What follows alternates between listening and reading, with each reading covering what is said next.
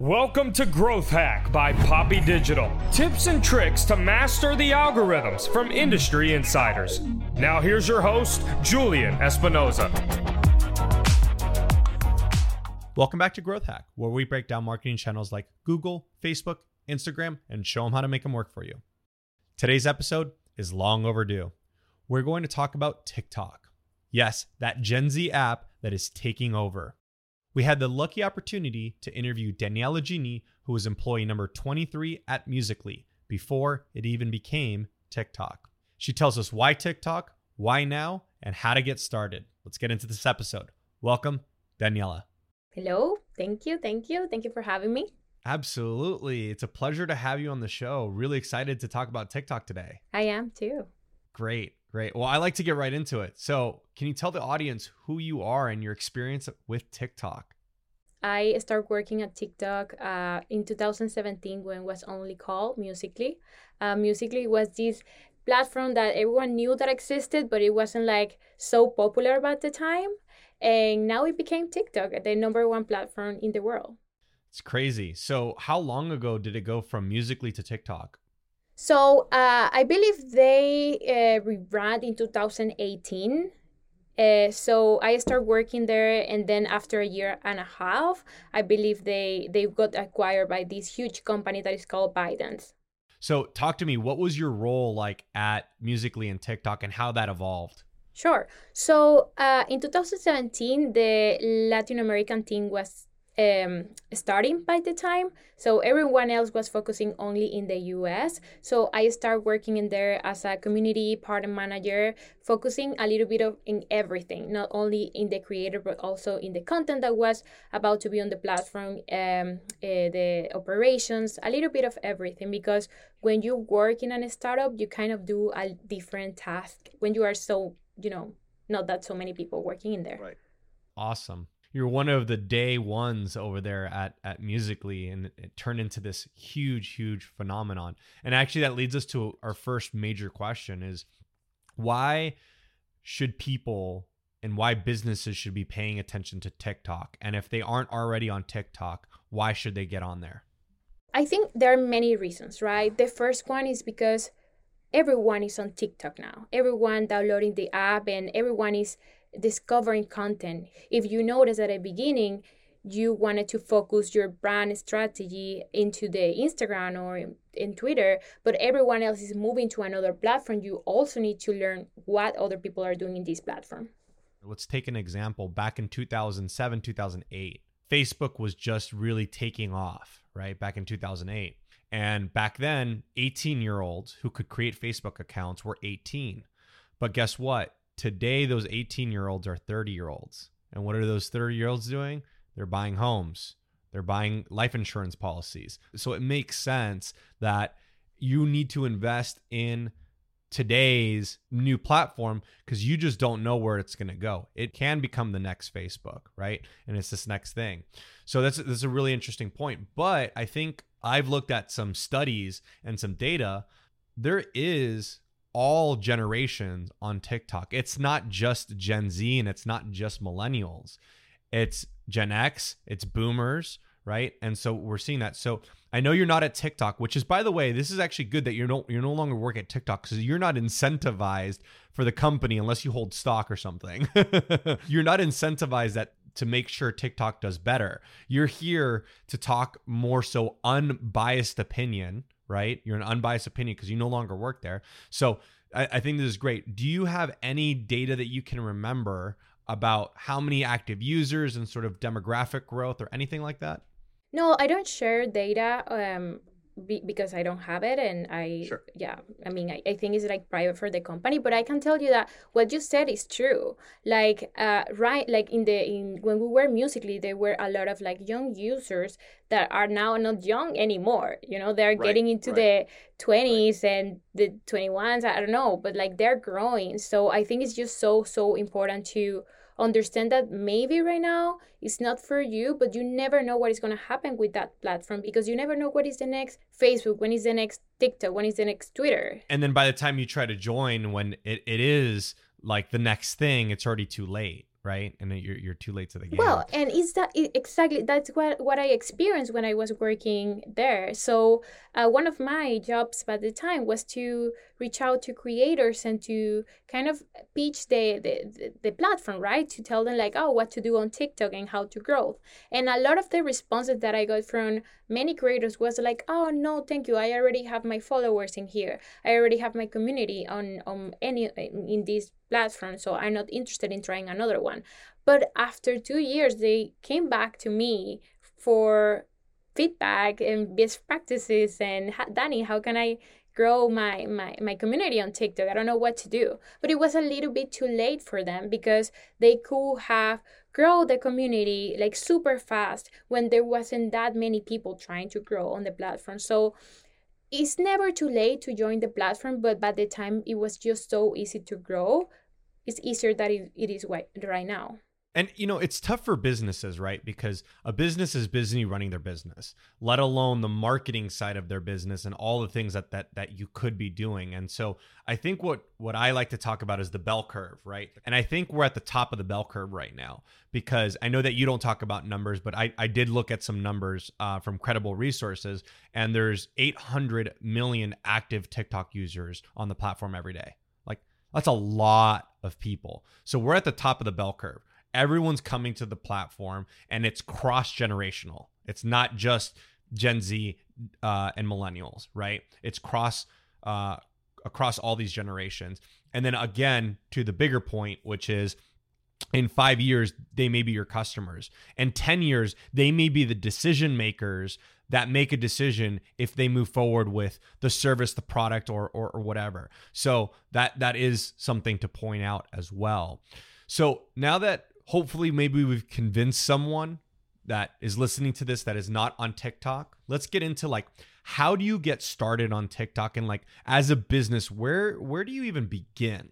So that's a good question because when you open the app and you see that many people being active, you kind of get lost. You don't know what to do. It's very overwhelming. Yeah, yeah. At the beginning, it is. Uh, I experienced that um, at the beginning, but I think before trying to understand what to do, first spend time on the platform. Like check your for you page. Like what are you getting? Like what is the type of content that you personally are enjoying? Like what is the type of content that the platform is recommending you? And what is getting viral on the platform? After you understand what the community is doing what they're talking you're gonna be start talking their language.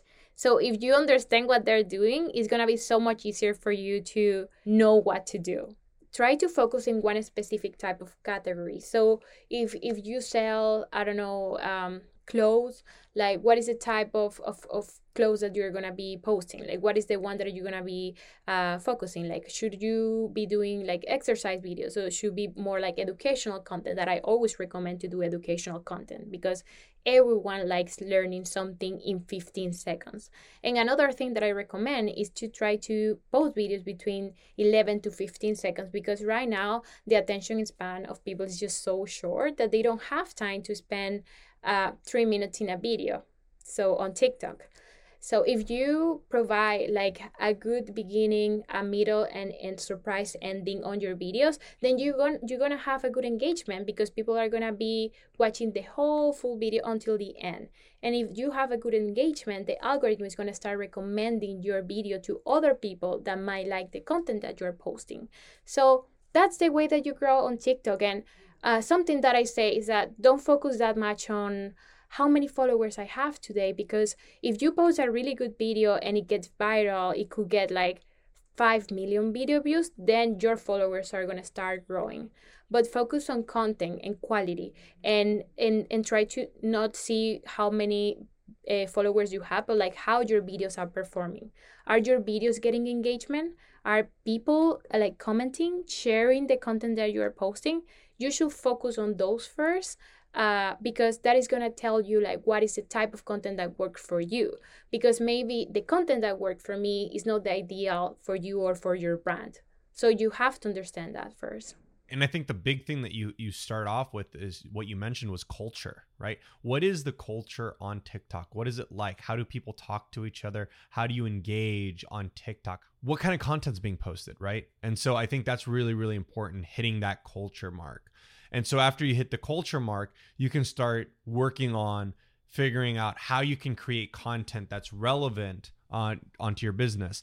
Now, you mentioned something about creating educational content. Can you go a little bit deeper into like how do you educate people on on TikTok on an app like this? Yeah, so um, I think the educational content just exploded the last year. Um, I noticed that people really in, in, love to learn something new. So if it would what any type of content that you are creating doesn't matter if it's fashion, uh, sport content or um, animal content. I don't know, like try to teach something and give something to the community. I think the giving part is what matters and what people really appreciate.